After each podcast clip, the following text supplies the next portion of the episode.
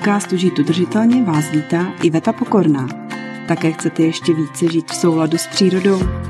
Dozvědět se více o ekologickém přístupu k žití, o cestě k větší udržitelnosti a soběstačnosti a v neposlední řadě o permakultuře? Myslím, že nejlépe se naučíme od zajímavých osobností, které se s námi podělí o své příběhy a inspirativní myšlenky. Začínáme!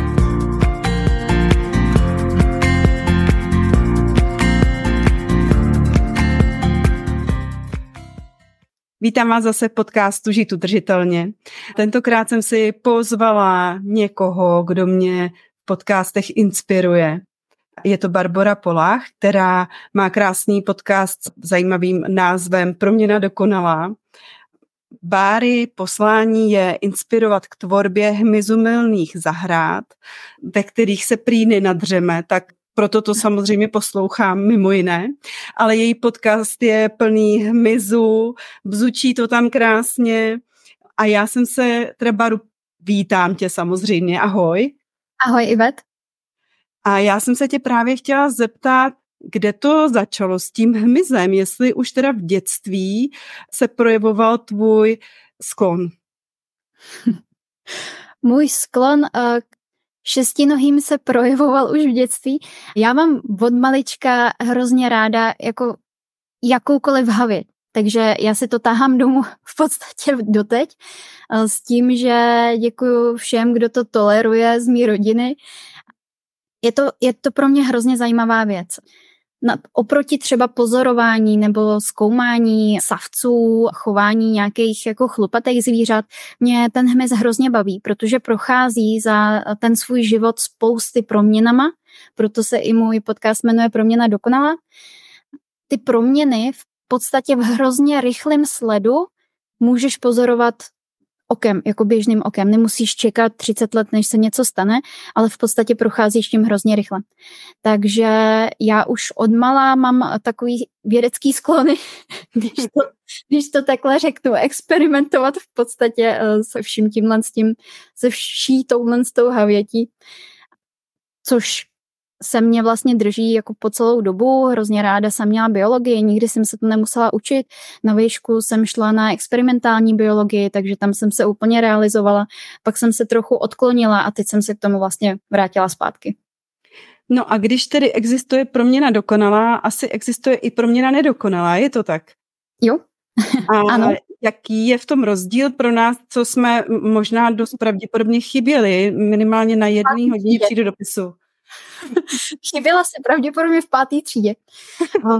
Proměna nedokonalá je jedna z proměn, která u hmyzu probíhá, u jiného hmyzu než proměna dokonalá, nefunguje to úplně najednou, ale je, je to taková jako méně zábavná forma, jo, protože ten celý koloběh eh, funguje tak, že ten hmyz u proměny nedokonalý se jenom vždycky jako lehce v něčem změní. Je to třeba u kobylky, nebo strašilky, pakobylky a podobný druhý zvířat kdy jenom třeba jako narostou křídla nebo se změní barva nebo něco takového proběhne, ale proměna dokonalá je oproti tomu v podstatě jako, jako kouzlo. Jako úplně na to koukáš a říkáš si wow, jako jak se to stalo. Protože v první té fázi života nebo v první části života je ten hmyz, jaký ho známe v dospělém stavu, třeba motýl nebo různý brouci, tak jsou v larválním stádiu jsou larvy nebo housenky. Ty se postupně měnějí, měnějí, převlíkají si kabátky, jak rostou, neumějí žít s tou kůží, kterou mají jako od malinka, takže se musí slíkat. Pak se zakuklej, tam se úplně jako rozkašujou, úplně do takové podivné hmoty, která vůbec nic nepřipomíná a najednou z nich vznikne úplně něco jiného. Takže jako, jako fakt takový to wow, jako co se stalo. A my už se to učíme paradoxně v dětství, jako v hodně raném dětství a tam se to podle mě láme, víš. Jestli chytneš učitele, který k tomu má nějaký vztah a ukazuje ti to a zajímá se o to, tahá tě ven, dává ti to do ruky, jo, nebo jestli chytneš někoho, kdo prostě otevřete si učebnici, tady si to přečtěte a, a máš to, že? Mm-hmm. Takže tady, tady si myslím, že buď to jsme chyběli, nebo jsme měli učitele, který k tomu neměl vztah. A ne, nebo úplně něco jiného a prostě jsme to zapomněli, no. No a tvoje poslání je teda šířit osvětu nejen o hmyzu, ale zároveň o těch hmyzumilných zahradách, mm. co jsem tak pochopila i z témat eh, podcastu, ale ještě i je tam třetí poslání a to je dokonalá proměna nás lidí mm. a možná i v to, abychom věřili, že můžeme přispět třeba k dobru tady na naší planetě Zemi, že se můžeme podílet na ochraně přírody, na vytváření krásného přátelského prostředí, nejen pro hmyz, ale pro všechno živý, včetně nás. Jak si k tomu posla, nebo k tomuhle poslání vlastně přišla, kdy u tebe nastal nějaký obrat, nebo to máš od jak živa? Mm-hmm. Kdy u mě nastala proměna dokonala. Já jsem totiž jako asi jako většina lidí, který, který potkávám nebo který se vyloupnou třeba ze školy, tak samozřejmě v tu chvíli jediný co, tak scháníš peníze, jako nic jiného tě v podstatě moc nezajímá, protože musíš někde zaplatit z něčeho nájem, ještě chodíš se bavit, ještě z něčeho potřebuješ jíst, aspoň ten rohlik nebo něco, takže v podstatě začneš honit nějakou kariéru. Což samozřejmě proběhlo i u mě, a teď v tom jedeš a začneš jet v takovém tom jako kolečku na ten výkon. Samozřejmě ten korporát, který tě úplně pohltí, protože nikdo jiný do nějaký malé firmičky, která se snaží o nějakou udržitelnost, tak to tě v tu chvíli vůbec nezajímá. Zajímají tě firmy, kde jsou prachy, že? Tak tam nějakým způsobem rosteš, nějak se vyvíjíš. Dřív nebo později, podle mě, a, a říkají mi, že to u mě nastalo poměrně brzo, podle mě musíš zbudit. Víš, jako otevřít oči, jako o čem je ten život. A já jsem začala před nějakýma čtyřma rokama, kdy jsme se přistěhovali zpátky ze Španělska, tak jsem začala trošku na to koukat jinak. Začala jsem eh, ve Španělsku podnikat, v copywritingu, v marketingu, takže jsem jela jako v podstatě v obrovských penězích v tomhle tom umožňovala jsem vydělávat jako korporátům jako bambiliony a moje práce byla to vlastně jako nafouknout jim ty budgety, nafouknout jim ty vejplaty, aby to fungovalo, aby jeli uh, ty, ty ředitelé v té jako v obrovské kariéře. A najednou se to v tobě tak jako spříčí, jo, protože ty dáváš ten čas a na druhou stranu ho vyměňuješ za ty peníze. A ve chvíli, kdy ti tohle to dojde, že se svým životem děláš a nic jiného v podstatě neděláš, protože když pracuješ málo, tak zákonitě vyděláváš málo peněz. Což nejde v tu chvíli, jako nemůžeš nic takového. Takže pracuješ hodně, začne se to odrážet na tvým zdraví, na nějakých kvalitách eh, vztahových, s přátelema tak. A pak ti to tak nějak začíná jako do, docházet. Takže my jsme měli doma velkou debatu o tom, že hele, tohle to není udržitelný. Tohle to se někde zákonitě jako musí odrazit. Já jsem skončila na kardiu a arytmie a podobné věci, takže se začala hodně jako sledovat v tom, jak jakým způsobem vlastně já funguju jako člověk, jako ta schránka.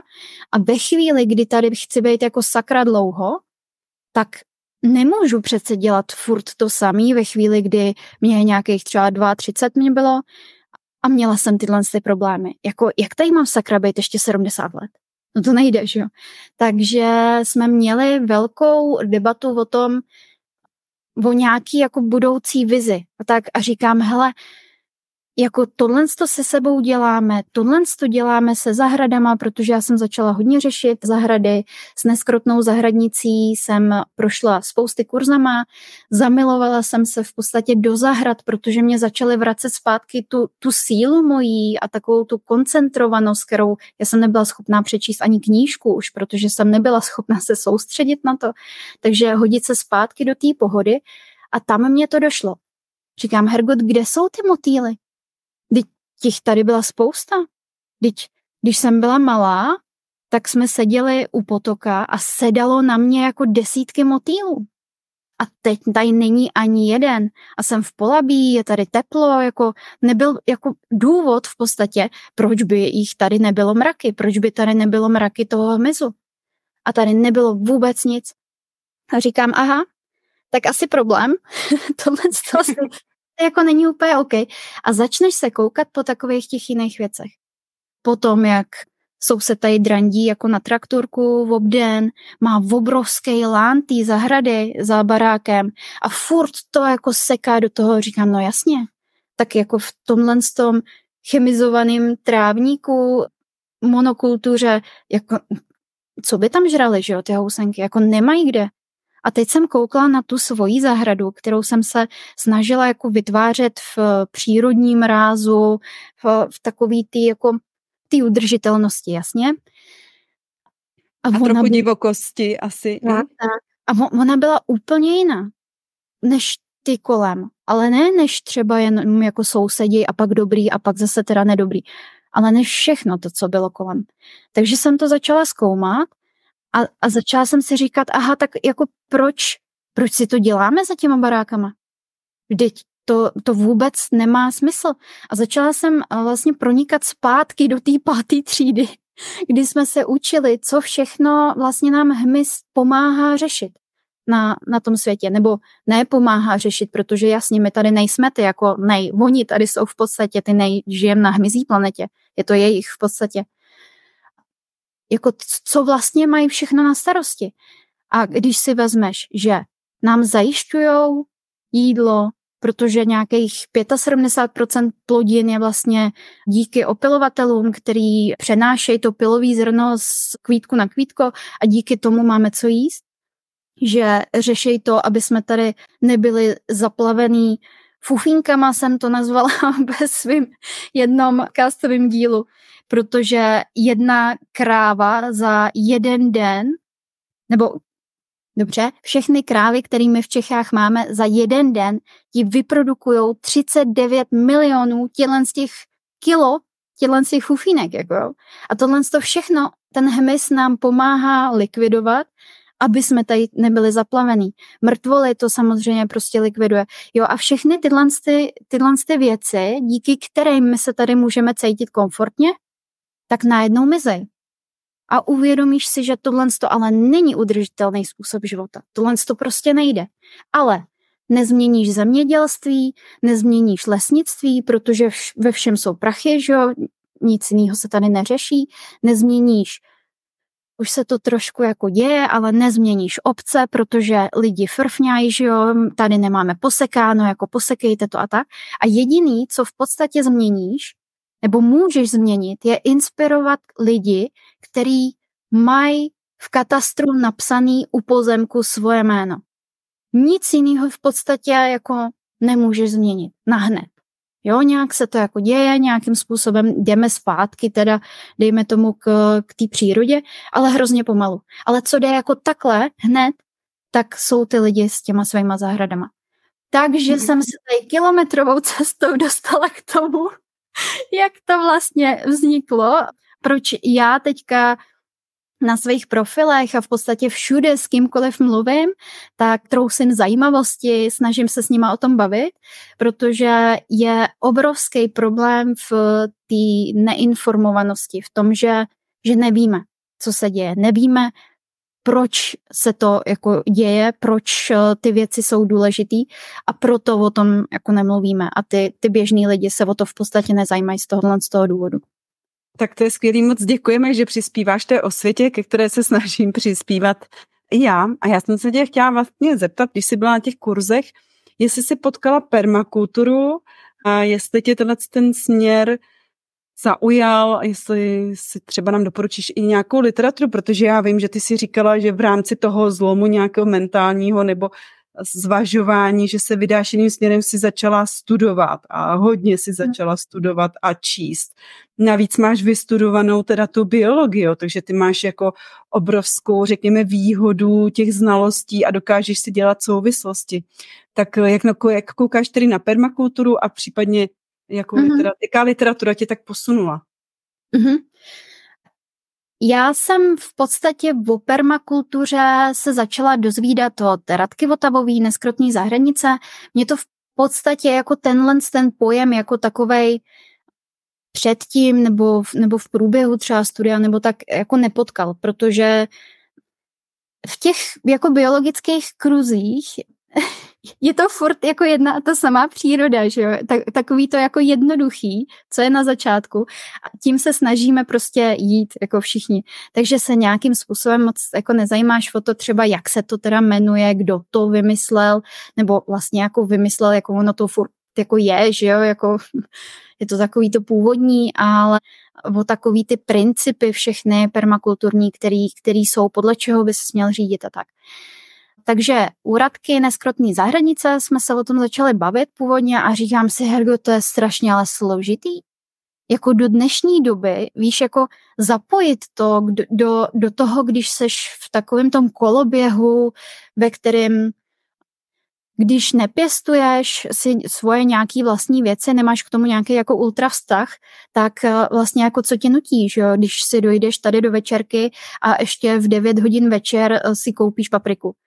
V podstatě nic, že jo? nemáme takové, takovou tu motivaci vnější, která by nás donutila k něčemu takovému přistupovat, takže jenom z nějaký jako vlastní vůle dojdeme k nějakým permakulturním principům.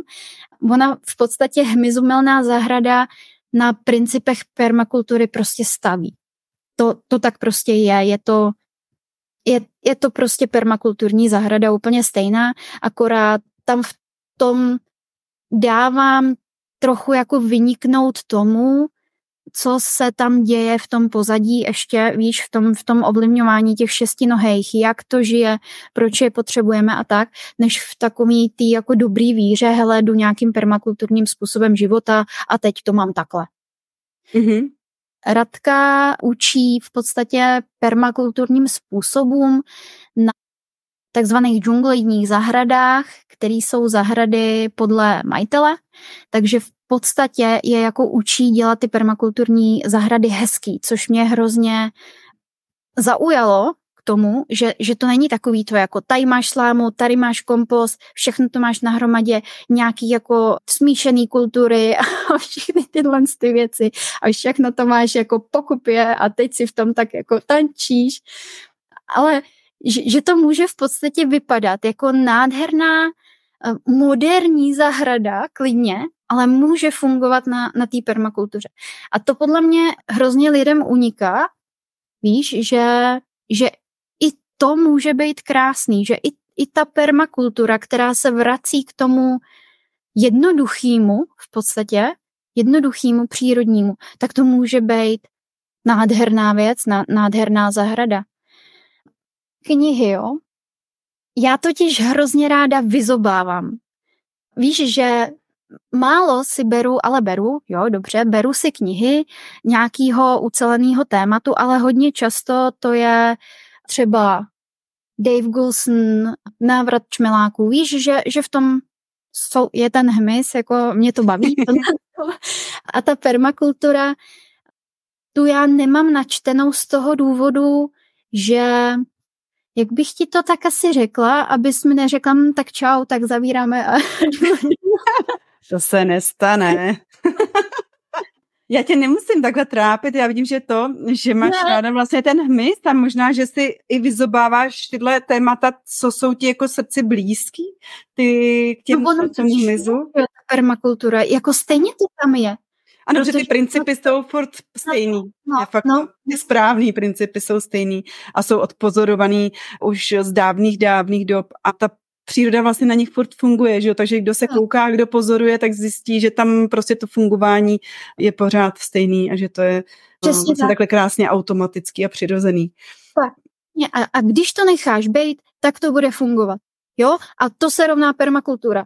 Ale prostě víš, že, že jsem nikdy neskoumala takovej ten jako, aha, tak já tady jako funguju permakulturně, ale prostě jenom, jenom jdu a jenom to pozoruju. A ta všímavost vlastně, která je tam strašně důležitá u těch mizumilných zahrad, protože se to furt děje, furt vlastně na, i na tom kousku té zahrady, byť vedle jsou lány prostě sekaný a chemizovaný a tak, tak, eh, tak se to furt děje a furt se snaží příroda dosáhnout té rovnováhy. Furt jsme v té permakultuře, tak, tak je to jenom v podstatě o tom, nehrát si tady na Boha jako člověk, ale fungovat pospolu se vším ostatním aby jsme, aby to fungovalo. Jinak to nejde, že jo?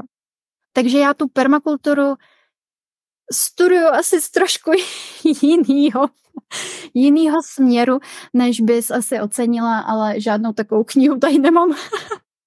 To nevadí, kdyby si potřebovala, je permakulturní knihovna v Praze nebo samozřejmě u mě mnoho knih, které čekají na přečtení.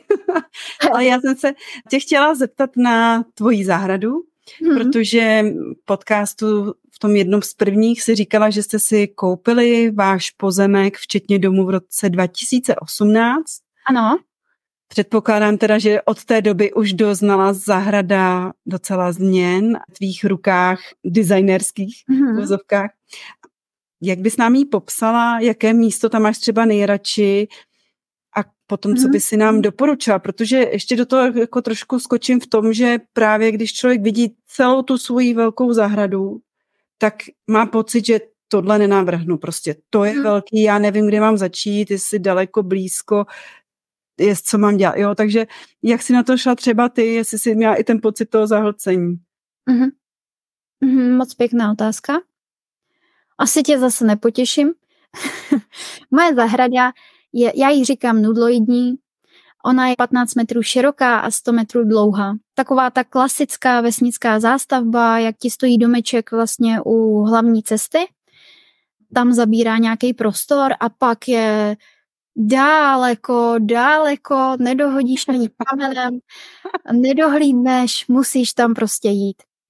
No a když my jsme se nastěhovali, tak já jsem v tu dobu vlastně ještě jela prostě ve starých nějakých kolejích myši v kolečku, tomu budeme asi říkat nějakého krysího závodu, kdy mě vůbec nezajímalo, jako, jakou zahradu kupujeme, já jsem chtěla jenom nějaký jako rozměr, aby to mělo nějakých zhruba 15 metrů a, a víc toho mě v podstatě nezajímalo. Nakupovali jsme podle fotek, takže nic moc mě nezajímalo. Ta zahrada paradoxně je přesně to, co já jsem potřebovala do svého života dostat. Protože když bych teďka v tom stavu, v jakým jsem, kdy mám nějaký zahradní projekt, mám nějaký vize, co chci ukazovat, kde chci s tou zahradou být, co tam chci dělat a tak, tak samozřejmě mnohem líp by se mě to dělalo někde na samotě u lesa, víš, kde je takový ten potůček, jsou tam ty louky, máš tam tu ovečku třeba u toho, ráno vyjdeš z toho domu, máš ten východ slunce, tam sedneš si na schody, dáš si kafe. Nemám ani schody, nemám ani východ slunce, nemám vůbec nic z toho, jako co bych v podstatě měla mít k tomu, kdybych si řekla tak, tady bych chtěla dělat svůj projekt. Ale paradoxně to místo, kde jsem teď, je úplně to nejlepší, protože kde já bych tě, nebo jako z, z jaký pozice já bych tě měla inspirovat k hmyzumilný zahradě, když bych měla pozemek snů. No to se v životě neuděláš, že jo, nikde v zástavbě nebo ve městě na nějakém kousíčku. No nikde. Jo, ale tady, kdy Tady nic jiného takového kolem není a ty to stavíš vlastně úplně mezi, mezi lidma, který vůbec netuší, jako která by je a koukají na tebe, že jsi úplně zbláznila, když si taháš mrtvý stromy jako na zahradu, to si ťukají na čelo, tak, tak tady je vlastně úplně nejlepší, jsem v nejlepší pozici ukázat, že to jde všude udělat. Takže já jsem ohromně vděčná za to, že mám tuhle tu zahradu, jakou mám a že můžu jí přetvořit, ten kousek země, udělat hezký, permakulturní, hmyzumilný, říkejme tomu, jak chceme, přírodní, klidně. Kdybych byla na samotě u lesa, tak tam už to takový je, že jo, tam nemusím jako nic měnit. Takže můj pozemek takhle dlouhý je super k tomu, že můžu chodit daleko. Můžeš chodit z takového toho jako frmolu u té ulice až někam dozadu, kde já mám teďka vysázený takový lesík, který je ještě miminkatý, jsou tam malinký stromečky, ale bude tam lesík, bude tam takový, taková tůňka, kde nám tam teče voda, takže já si ji stáhnu k sobě na pozemek, aby se mi tam mohla zasakovat. A je to celý vlastně v takovém mírným sklonu, kde já jsem schopná pracovat strašně moc s vodou, za což úplně jako jsem mega vděčná, že to tam takhle může fungovat. Jsem v poměrně teplé lokalitě, nějakých 200 nad mořem, takže já si prakticky můžu jako dovolit cokoliv, ale ta voda je tady velký problém. Takže za to jsem fakt ráda, že ve chvíli, kdy tady fakt to spláchne a to tak, že tady napršej najednou jako šílený hektolitry vody, když prostě nemáš prosvejlovanou zahradu, tak jako nemáš vůbec nic. Šo? Takže za to jsem fakt ráda, že to tak je. Co se týče oblíbeného místa, a toho, jak ta zahrada teď vypadá, tak já jsem v podstatě prošla nějakou dvouletou, asi dvouletou, dvouletým stádiem kochání se, nic nedělání a pozorování, protože ten přelom vlastně můj osobní a té zahrady se děl najednou. Takže já jsem vlastně šla do toho s tím, že budu mít nějakou zahradu, po kurzu už jsem chtěla úplně jinou zahradu, protože jsem si říkala, že co si to vymyslela? Ty budeš mít jako v Dimokurech jako japonskou zahradu, baráku asi ne, že jo? To asi úplně neklapne. Takže tam se děl ten přerod a já jsem zjistila, že to potřebuju nakoukat, potřebuju to navnímat. V celém roce. Jo, že nemůžu si vybudovat tady snídaňový posezení, který se mě tady hrozně líbí teď, ale na podzemně tam budou padat jako na dlažbu stovky hrušek, který tam prostě jako na dlažbě asi úplně neudržím. Ty mě odejdou, že jo? Takže že je potřeba to vlastně jako napozorovat celý. A, a dělat to třeba po kouskách a nebát se to někde zkusit a když to nevíde, tak se to prostě přesune, ale takový ten, takový tu kostru, víš, tu, tu stromovou, tu kde co bude za nějaký jako pokojíček, tak tu mít navrženou dopředu eh, vzhledem k tomu, jaký jsou vlastně danosti toho pozem. To prostě mm-hmm. má. Ale jestli budeš mít židličku tady nebo ji budeš mít tamhle, tak já jsem v podstatě jako rok jsem chodila z židlí a furt jsem ji přesouvala. Víš, kde se mi to líbí. A najednou sedíš a koukáš na souseda, jak tam v tričku a v trenkách prohlíží jako brambory, jestli tam má mandelinky a tak si říkáš, hm, tak tady asi nebude úplně posezení relaxační, že? s tou židličkou a přesouváš si takhle přesně tu židličku, až najednou to klapne. A najednou si řekneš, jo, tady je to hezký místo, tady se mi líbí, protože strom, protože stín a protože třeba výhled a není tam sousedů zadek. Jo, je tam něco hezkého do toho. A začneš to tak pěkně jako si skládat dohromady. A hrozně by mě třeba mrzelo, kdyby mě to někdo navrhnul, někdo jako osadil, kdo tam v životě nebyl, že jo, nikdy na to jako nekoukal. A, a já bych se fakt na ten zadek musela koukat. No to Já prostě... doufám, zdravíme tvoje sousedy teda. Jo, ale když jsi v nějaký zástavbě, tak prostě musíš myslet i na to, musíš myslet na, na ty zahrady v podstatě jako tři vedle na každou stranu, když máš 15-metrový pozemek na šířku. Počítat s tím, že to tam prostě je. Mm-hmm.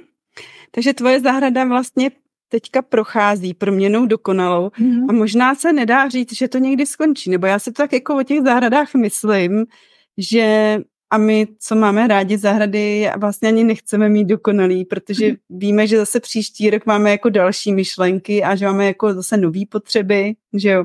A že se to vlastně stále mění a to nás na tom asi nejvíc baví, nebo mě rozhodně, že já vidím i teďka mám děti a už se se dostávají do jiné fáze toho svého v pozovkách vývoje a toho, co je baví a už se budou muset něco předělávat a, a proč ne, teď je to super a jdeme vymyslet něco nového. Mm-hmm. Jo, jo, jo.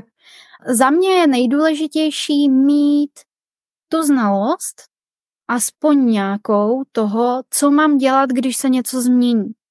Víš, jako ve chvíli, kdy ti odrostou děti a ty zjistíš, aha, mám tady hřiště, tak se s tím prostě jako nesmířit, ale jít a vyměnit to za něco, co tam najednou můžeš mít, najednou můžeš proměnit ten pozemek v něco.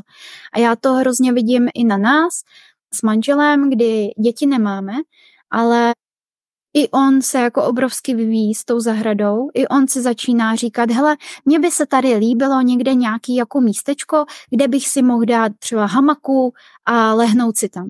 Byť je, je to takový to panelákový dítě, víš, takový to, který prostě nechce v životě šáhnout do hlíny holou rukou, křičí, když na něm něco přistane. Sunej to, sunej to. Tak jste se našli. Až... A, a, no, a já mu furt něco nosím, že jo, ale koukej, to je hezký. A, a i on si začíná říkat, takže i on jako je už takový nakloněnější k tomu, protože já ho zásobuju těma zajímavostma, že jo. A i já, čím vlastně jsem blíž jako k té zahradě a vidím to, co potřebuje, to, co já na ní potřebuju, tak to začínám tvořit. Loni jsem hloubila vlastníma hubenýma rukama jezírko. Nějakých 6 na, na 2,5 metru zhruba to je.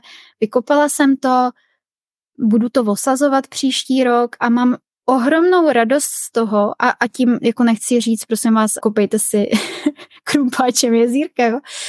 klidně si pozujete bagr na to, ale že jak si to ten člověk jako sám tvoří, tak pro mě je to taková terapie, víš, že jako zaklapnu ten notebook, jdu ven a, a vidíš, jak se ty dny strašně prodloužej, jak tam něco jako vyrábíš, něco hezkého, něco, co ti vzniká pod rukama, o něco pečuješ, teď ti tam něco prolítne, tak zahodíš ten krumpáč a běžíš za tím bzučivým zvukem, co to jako je a teď tam sleduješ toho čmeláka, kde zase bydlí jako jinde než třeba loni, že je, je to taková, je to prostě terapie, jako za mě to není úplně, úplně zahrada, taková prostě dekorační věc, že jo.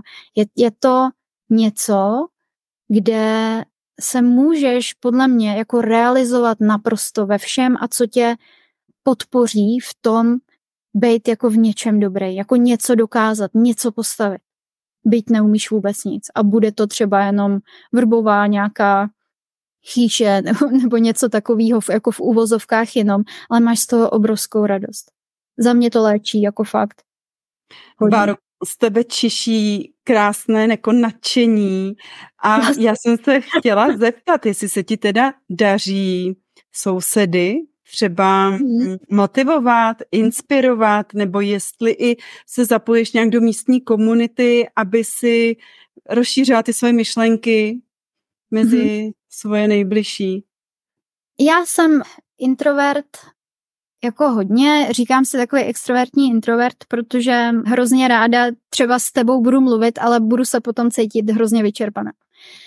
Ale hrozně ráda to dělám, jo. Takže já si tyhle ty věci musím dávkovat, byť bych hrozně ráda byla s lidma hodně často, hodně často jim to říkala tak, tak to potřebuju si hodně dávkovat, pomáhají mě v tom sociální sítě teda, že si tam popřednáším všechno, co chci, pak to zavřu a lidi neexistují.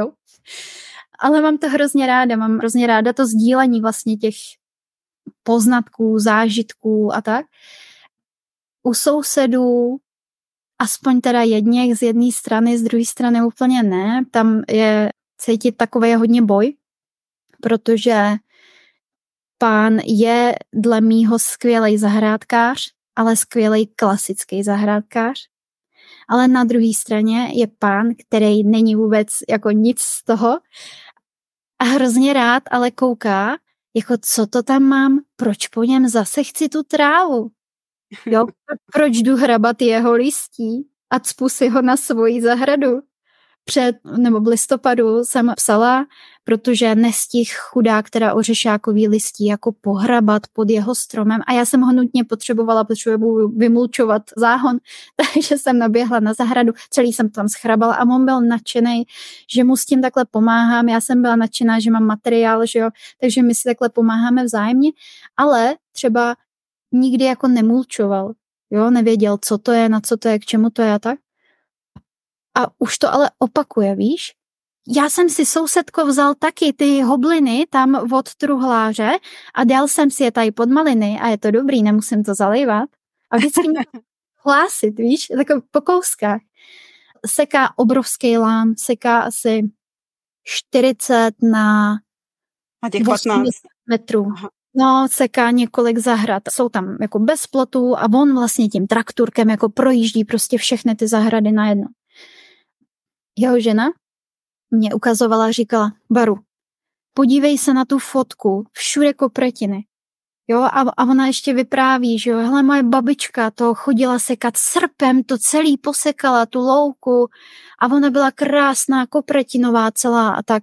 Říkám, a tak proč to tam nemáte? A, hm, traktůrek. Protože mm. jezdí v tom řádku, že jo, jako a ono to pak nejde sekat tím trakturkem, když je to veliký, tak jasně, že jo. Takže jsme se domluvili, že já potřebuju mulč, sousedka potřebuje louku a soused potřebuje to nesekat. Takže jsme vlastně tak jako kooperativně zjistili, že já mám kosu, takže já chodím vlastně sekat jeho louku, kterou jsme za dva roky teďka už donutili ke kopretinám. Takže sousedka má svoje kopretiny, on to má posekaný ode mě, není to vůbec vidět, že by tam jako bylo něco jinak než, než předtím a já mám ten mulč, takže dle mýho se to dá dělat, dá se inspirovat, ale moc, moc dobře tím, že ukazuješ, že, že jenom děláš. Jo, ne, tak přijdeš a hele, tady to máte blbě, tady to musíte udělat jinak. Víš, nebo to si tam nedávejte, to, to tady nebude fungovat. Ježíš Maria, vy máte tady ten mospel, no to tam vůbec nedávejte, jo, to tady všechny berušky nám umřou. Jo, to prostě jako nefunguje, že jo, ty lidi jsou na něco zvyklí, nějak to dělají, ty lidi v krámě jim říkají, že je to super, tak jako co nějaká tady já Barbora. Si, no. a Iveta. Baru, ještě... Holky, jako říkají. Bláznivý. A ještě teda si mě opravdu překvapila, že umíš i sekat kosou. To já samozřejmě mm-hmm. pamatuju. Dědečka, že sekal mm-hmm. kosou, taťka seká kosou, manžel to taky asi umí, ale já to neumím. Mně se vždycky podařilo zapíchnout tu špičku do té mhm. trávy, nebo prostě to bylo šílený to bylo. Takže pro mě možná i inspirace na krásný způsob pohybu, protože já se ráda hybu, eh, bych se mohla naučit. Takže máme tady kosu, máme tady to, že nahráváš podcasty, pak ještě ty krásně maluješ nebo kreslíš, to je jako obrovský talent, co jsem si všimla. A, a vlastně určitě se všichni podívejte, páře na Instagram, je to babu.gardens, kde má i krásné kresby právě toho hmyzu, vedeš si i takový jako deník hmyzí, jsem si všimla, je to tak? Mm-hmm. Deník mám eh, teďka na chov motýlu, takže vlastně od začátku do konce jsem denně občas ne, protože se toho moc poslední dobou neděje, ale, ale od začátku vlastně jsem psala podní, co se děje, jak to vypadá, abych to já měla, protože moje duše vědce prostě tyhle ty věci jako zapisuje a zkoumá, že jo.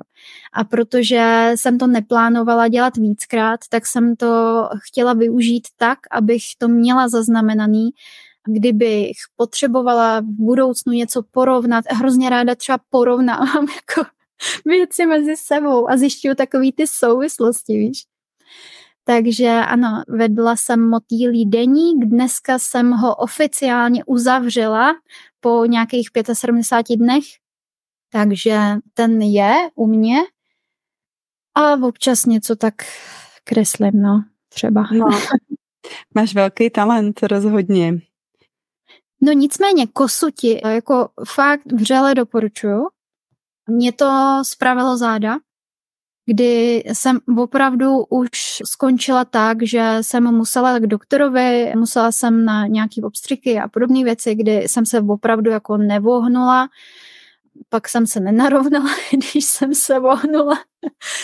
A, a tak, takže kosa mě pomohla jako v tomhle tom tu mojí sedavou vlastně práci, kterou, kterou jsem měla, tak zase jako rozhejbávat. Já jsem se to nenaučila od nikoho jiného než od Radky, samozřejmě, kdy jsem u ní na kurzu, jsem jako se čuchla. Vůbec mm-hmm. mě to mhm. neštve, jako vůbec. Já jsem byla úplně naštvaná na to, že nic neposekám. Léhá mi to, neumím u toho stát, posekám takový úplně jako nicotný proužek a říkám, jo, jako to na svoji zahradu, to budu sekat jako půl roku, než se nikam dostanu. Dojela jsem domů, manžel mě oznámil, že to umí. Říkám, a pozor, někdo to umí, někdo mi něco zapřel, že děda ho to učil. Soused nám dal kosu, ale úplně takovou jako prasecky těžkou, nenabrousitelnou vůbec, vůbec to tím nešlo. No tak jsem se naštvala, objednala jsem si jinou kosu a úplně najednou jako se to změnilo celý. Já jsem to vzala s takovou jako větší lehkostí a je to fakt jako od nasekaných kilometrů. Jo, je to prostě vydřený, víš, že ten styl, najednou na to přijdeš, jako když, když už posekáš třetí, čtvrtou louku, tak na to přijdeš co se děje, jak u toho stát líp, proč se sakra takhle nadřu, proč mě bolí tahle ruka, když vlastně jako nemá nic dělat a začneš se u toho různě pohybovat, různě točit a zjistíš, že fakt, jak se začneš hejbat v tom středu, tak ti začnou střeva fungovat úplně jinak, páteř fungovat úplně jinak a začneš se cítit jako mnohem volnější. Se to protáhne. To je hrozně zajímavý teda tip. Hodně si mě na to naladila a vím, že Radka Votovová dělá nějaké takové akce sekací, že jo, nějaké jako mm. festivaly v Pro studenty. Mm-hmm. Ano. No, teďka už se asi blížíme trošku k závěru a já jsem se tě chtěla zeptat, kde vidíš budoucnost tvého podcastu třeba, nebo jaký máš připravený témata, na co se mají ty, co nás poslouchají, těšit a potom kam ty směřuješ možná? A já jsem tenhle rok si naplánovala do témat, který v podstatě od února mají začít, v podstatě jako bod po bodu celou hmyzumilnou zahradu. Doteď jsme jeli nějaký jako zajímavosti a nějak jsem se ladila s podcastem kudy vlastně do toho, jakým způsobem to výst, jestli to navazovat na sebe, nebo jestli dělat prostě ucelený témata, který tam jsou, takže to jsem si ošahala za toho půl roku, co to dělám. Teď opravdu bych chtěla jet tak, že projedeme prvky hmyzomilné zahrady, o čem to je, co se tam dělá, co se tam nedělá, jakým způsobem to funguje vlastně v té přírodě, protože ve chvíli, kdy si řekneš, že máš na zahradě hmyz, tak si představíš, Ježíš Maria, teď tam budou ty mšice, hovada, komáři, všechno se tam bude množit, sežere mě to, nechci nic takového mít, protože když se řekne hmyz, tak se zákonitě prostě představíš to, co tě naposled sežralo, že? Nic z toho, co ti dělá jídlo, uklízí po tobě, řeší, třeba víš, že potemník žere polystyren? Ne, ale potemník zrovna není moje oblíbený. No a vidíš, Vidíš, není tvůj oblíbený hmyz, ale je možná naší budoucností v tom, jako ne, nenechat se zaplavit plastama, jo. Jo, a takovýhle jako věci tam jsou hrozně zajímavý. Takže tohle to všechno bych chtěla schrnout dohromady, aby jsme udělali takový roční cyklus toho, jak na té zahradě začít. Protože když chceš začít dělat hmyzomilnou zahradu, tak ti stačí jako hrozně málo. V rámci jako jednoho dne děláš mizumilnou zahradu, jako, nebo máš mizumilnou zahradu prakticky, jo, protože přestaneš třeba jako vyďoubávat kytky z trávníku, jo. A to už vlastně je první krok k mizumilné zahradě. Je to prakticky jako hrozně jednoduchý. A je to strašně zajímavý. Když se toho začneš všímat, to, co se tam děje, tak se to hm, začneš tomu věnovat tu energii, kterou, kterou to potřebuje, tak to začneš prostě chránit jako automaticky. Protože to začne být pro tebe důležitý. A když se spojejí vlastně ty zahrady, ty naše, který byť by každý udělal jenom jeden krok z toho, jo, jen, jenom jednu tu, tu maličkost, o který já budu tenhle ten rok mluvit, tak nám tady bude jako mnohonásobně líp. Takže tohle je mým cílem, abych inspirovala k těm jako maličkým, aspoň maličkým kouskům, pokud ty lidi nejsou ještě připravení na to dělat velké věci. Což můžeš a můžeš velmi rychle, ale občas se to nesetkává úplně s pochopením a občas na to lidi fakt potřebují čas. Takže není to o tom to předělat prostě všechno najednou, ale udělat aspoň něco. Mm-hmm. Krásný a krásné slovo na závěr, řekla bych. Takže my tě budeme každopádně sledovat na babu.gardens na Instagramu, případně na Facebooku. Budeme pozorně od února všichni povinně poslouchat podcast Proměna dokonalá. Vezmeme si příklad eh, z tebe, naučíme se sekat kosou a Moc krát ti děkujeme za veškerou inspiraci, za obrovský nadšení, který si přinesla do podcastu Žít udržitelně. A všichni ostatní nezapomeňte, že žijeme na hmyzí planetě, jak říká Bára. A vemte si to k srdci a vytvářet mizunilné zahrady. Já ti moc krát děkuju. Díky. se krásně, ať se ti daří. Ahoj. Díky. Ahoj. Díky, že jste poslouchali podcast Žít udržitelně. Najdete ho vždycky na Spotify, na Apple Podcasts, Google Podcasts a dalších platformách.